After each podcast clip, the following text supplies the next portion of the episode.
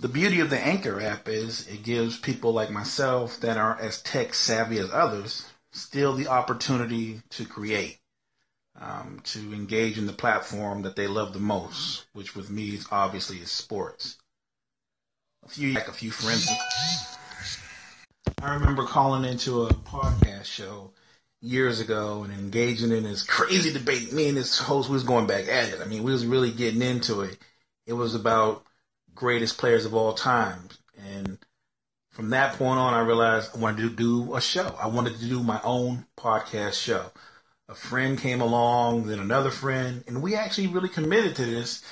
And we did a show. We actually did it for two years and had built up an audience. And what happens, life kind of takes over. And then one friend doesn't have as much time, another friend doesn't have much time. Sometimes you find yourself not having as much time, and before you know it, the show's no more. But I never lost that itch, that desire to get out there and connect.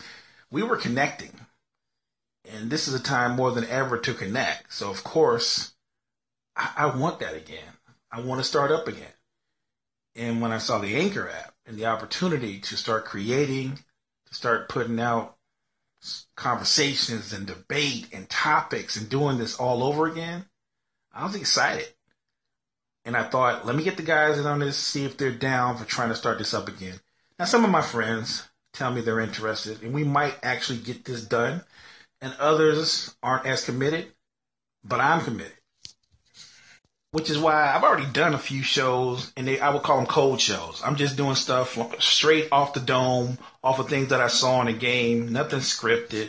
Um, sports should be organic. It should be natural. The conversations should be natural. Cypher is going to be a group thing, but if it doesn't end up being a group thing, then I'll run this by myself. I'll do this because I'm built for this, and this is something that I'm really committed to doing. So yeah, we're going to talk NFL and NBA and compare current greats with former greats. We'll debate on the difficulties of each era. Um, we'll talk about who's the greatest player of each era, greatest team of each era. And then we'll merge it together and talk about who's the greatest player of all time, the GOAT. Or we'll talk about the greatest team of all time. Maybe you believe it's the 86 Celtics or the 87 Lakers or the 2017 Warriors or the 96 Bulls. Whichever is your choice, we'll get into that. We'll debate about that. That's the fun part about this. And if you're a listener, the best thing you can do to keep this conversation going is to leave a message. Uh, some way stay connected. Give me your opinion and your thoughts on who you think the greatest team or the greatest player is or was. We'll also debate on what the, por- the sports pundits have to say. I said will let me say the plan is for it to be a we to get into this debate. But if it's just me running this and doing this thing, then I'll get into it and I'll talk about what the media talking heads say because at some point somebody needs to come at them and hold them accountable for the things that they say. Just because you have a platform to run your mouth and say what you say doesn't make make everything you say accurate or truthful. It's your opinion and somebody needs to call you out on your individual opinion. So whether you want to do the Jordan versus Bron, which is like the never ending debate, well, my objective opinion on this is pretty simple. I think LeBron James is still adding to his career resume. I think there's no question he's a top five all time NBA player, easily. And he very well could add to his resume to the point where he could be the all time greatest player. I still think he would have to do some things to reach that, but I would disagree with anybody that says he can't attain that. I'd also disagree with anybody that thinks he's already attained that. I actually think the greatest player of all time is not Michael Jordan. I think it's Kareem Abdul Jabbar. When you look at career resume, when you look at his basketball resume, I'm talking about from high school through his professional career and his accomplishments, no one's basketball resume stacks up to Kareem's. That's just my opinion.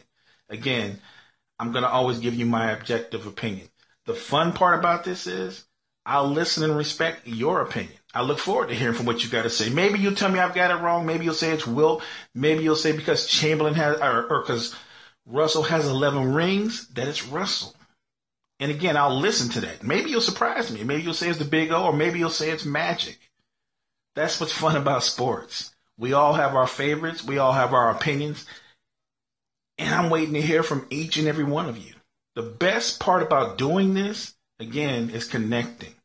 It's talking sports. If I wasn't on this podcast, I'd probably be somewhere talking sports with my friends. The best part about doing this is I can meet new people, listen to new people's opinions, talk about their favorite team, be it the Detroit Pistons, or if you're a Clippers fan, or if you're a Lakers fan, or if you're a Denver Nuggets fan, or a Patriots fan. I'm looking to hear from any and everybody. That's the best part about this, opening up a bigger discussion to get, get back more feedback and more dialogue from other people. Now, if, if one of my family members surprises me, if one of the fam actually shows up and we do it like we used to do this, it's going to be that much sweeter. But if not, we're still going to make this happen.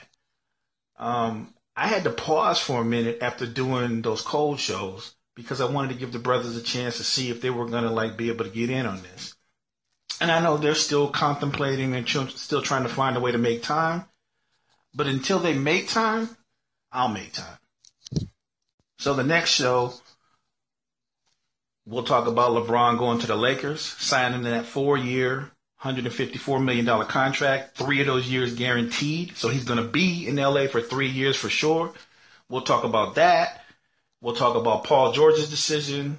Um, we'll get into what where Carmelo might end up, and we'll get into what Houston lost and needs to replace in the offseason. We'll get into all those things on the very next show. So this is Mo coming to you from the Cipher next time.